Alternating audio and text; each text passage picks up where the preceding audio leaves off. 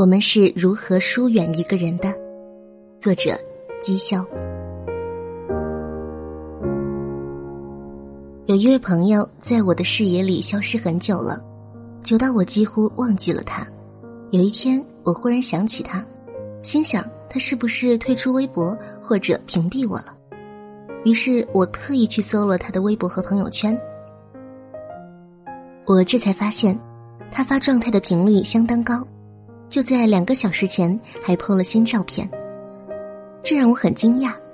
我们一直是互相关注的状态，只是很久没有互动。但不知道为什么，明明他的动态就在眼前，但关于他的一切，就好像在我脑袋里自动屏蔽了。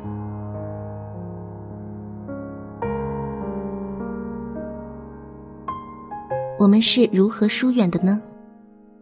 我沿着记忆的轨迹向前搜寻，他发来的上一条微信是新年祝福，我没回。再往前是中秋节祝福和五一节祝福，我依然高冷的没回。继续往前翻，已经是去年三月份，他问我去不去楼梯间抽烟，我回好的。那时候我们的关系非常好。好到他抽一半的烟屁股，我抢过来继续抽。我们在二月的春风里张罗着要一起去旅游，我搜遍了旅游网站上所有的地名，然后说随便哪都行，只要你想去，我都舍命相陪。他说啊呸！半夜我发微博说肚子饿，没多久就听到有人敲门，原来他远程帮我订了快餐。那段时间我新书未出，日夜赶稿。写到卡住的地方就发给他，无论凌晨几点，他都会第一时间回复，评论中肯又用心，我很感激他的帮助。他笑笑说：“没什么，因为我们是挚友啊，挚友啊，多走心的称谓。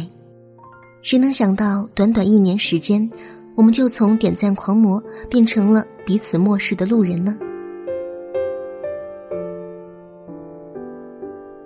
疏远一定是有原因的，比如我们都有了新的朋友，有时会说些彼此听不懂的言论，或者某一次共同朋友的聚会，他没有喊我。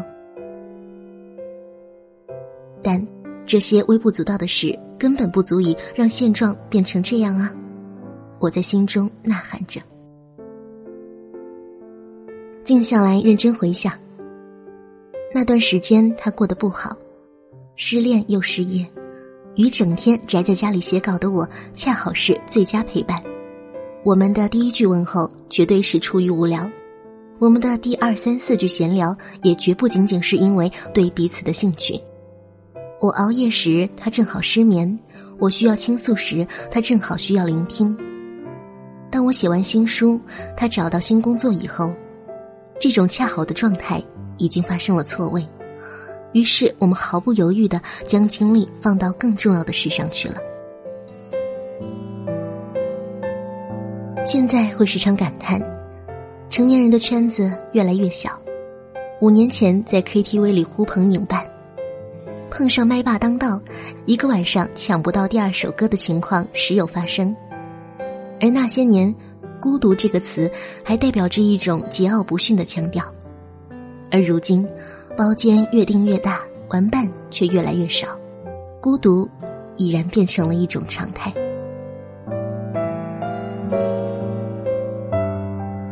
当我们在 VIP 包房里发现唱完一首歌，竟然没有人再点下一首歌的安静空档，我们总以为这是时间在优胜劣汰，大浪淘沙，时间留下了最适合你的人。从来没有最适合你的人，只有在那个时间最恰当的人。你们的性格也许并不大，交情也并没有你想象的那么好，你们只是拥有恰恰好的境遇。我们是如何疏远一个人的呢？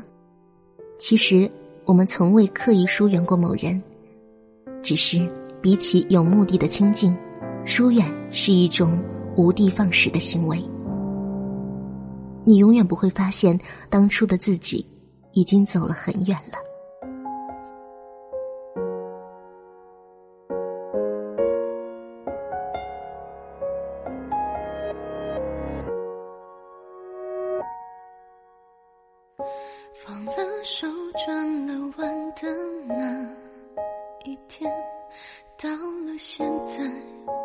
像是个错觉。一直到掉了泪，还不懂我的伤悲。每张照片都像离别的画面。我还是那么期待有一天，或许可能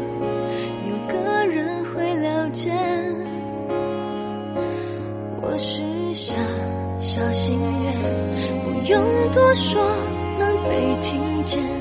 每个今天，一瞬间就变昨天。越想看得见。越看不见，越想靠心里近一点，越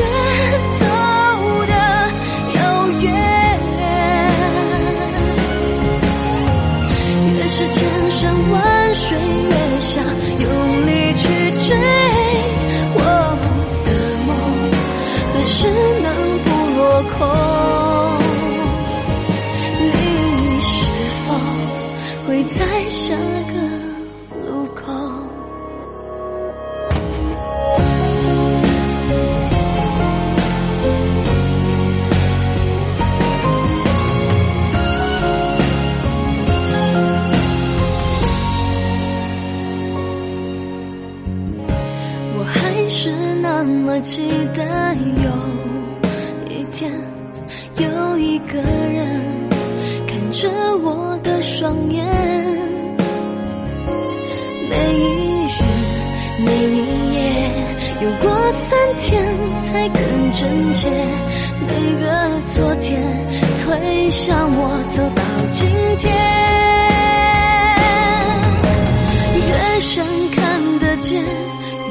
渐，越想看。心里近一点，越走的遥远，越是千山万水，越想用力去追。我的梦何时能不落空？你是否会在下个路口？总以为自由是逃离那伤口，回过头拥抱犯过的错，才让我懂，像风筝需要天空，同时也要拴住线的手，越想看的见。越看不见，越想靠心里近一点，越走的遥远，